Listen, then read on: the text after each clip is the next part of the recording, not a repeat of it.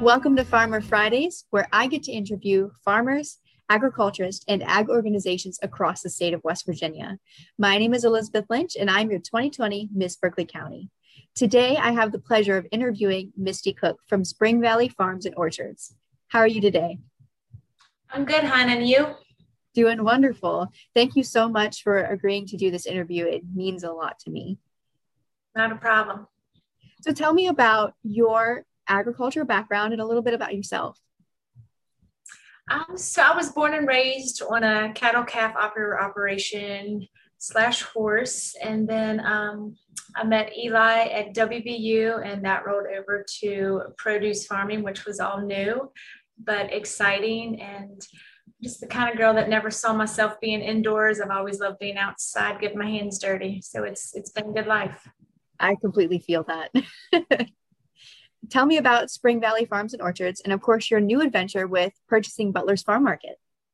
Yes. So, Spring Valley Farm and Orchard has um, always been very busy and um, not enough hours in the day, but adding Martinsburg on top of it, Berkeley County has been good to us. So, um, a whole new level of craziness and um, but we're adjusting and we're not complaining whatsoever but uh, yeah it's been really exciting, a new, crazy, exciting busy. Well, it should be. I know this is a really big thing for our community. So yes. you you've been involved in agriculture for your entire life. What do you yes. think is the most challenging part about agriculture?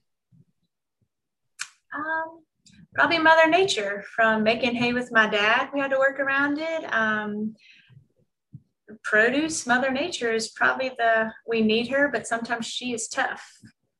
Yes, ma'am. Yes, ma'am.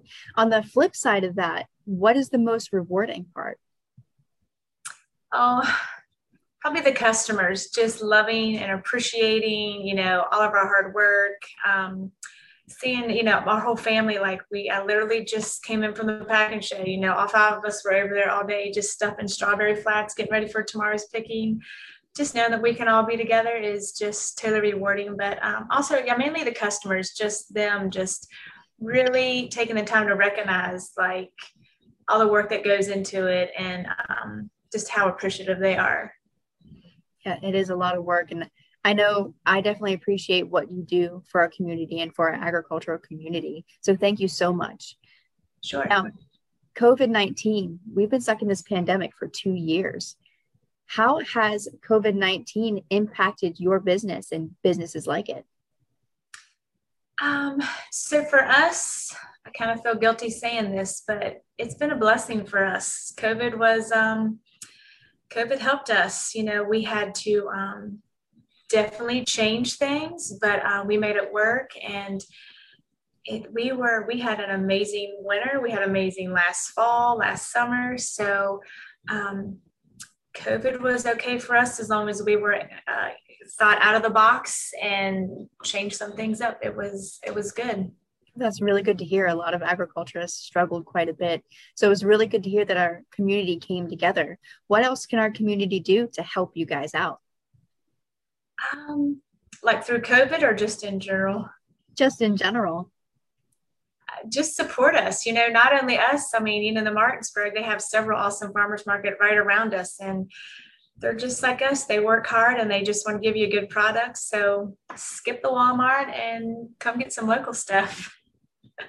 I agree with that completely. No, what's one thing that you want your community to know about the agricultural industry in West Virginia? Um, you know, I just you know, just being at Martinsburg, you know, they don't know us that well yet, you know, and everybody's like, where's your corn? Where's your watermelon? You know, where's your cantaloupes and all that stuff. So I find myself and I tell all my employees to repeat it all day, like, we grow our own, and when it's in season, we'll have it. Like, um, just be patient, it'll be worth the wait.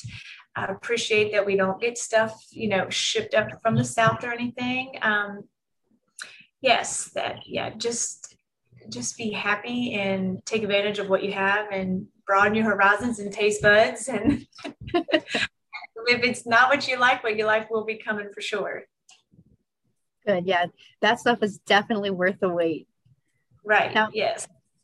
What advice would you give to someone who wants to start working in the agricultural industry but might not know where to start?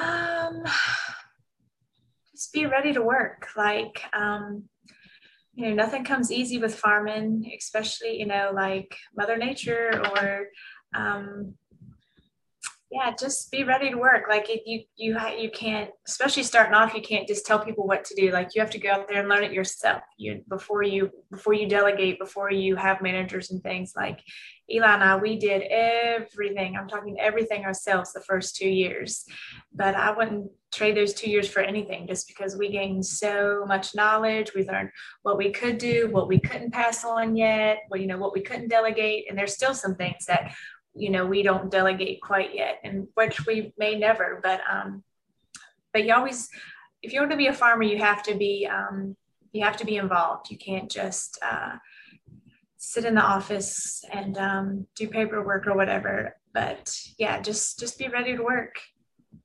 So is there any advice for our future female farmers that you would want to give just go for it. I mean, it's all doable. It is. If it's lifting 50 pounds or if it's just something simple, like it's doable. If it's in your heart and it's in your mind, you can do it for sure. Yes, ma'am. Yes, ma'am. Now, this last question is probably one of my favorite questions. Taking from my favorite speech by Erwin Milton Tiffany, why do you believe in the future of agriculture? Well, I guess because it is my future. It's my past, my present, and it's going to be my future. And thanks to everyone out there that it's been a success so far. So 110% believe in agriculture. Excellent. Thank you so much. And thank you so much for doing this interview with me today. Is there anything else that you want to add about Spring Valley Farms while you have the chance? Um, I think I'm good. Just come out and visit us thank you for your time and thank you for doing this interview with me. Definitely follow Spring Valley Farms on Facebook to follow their journey. And my name is Elizabeth Lynch, and I'm going to be signing off for you today. Thank you. All right, thank you, Elizabeth. Bye. Thank you so much. Bye.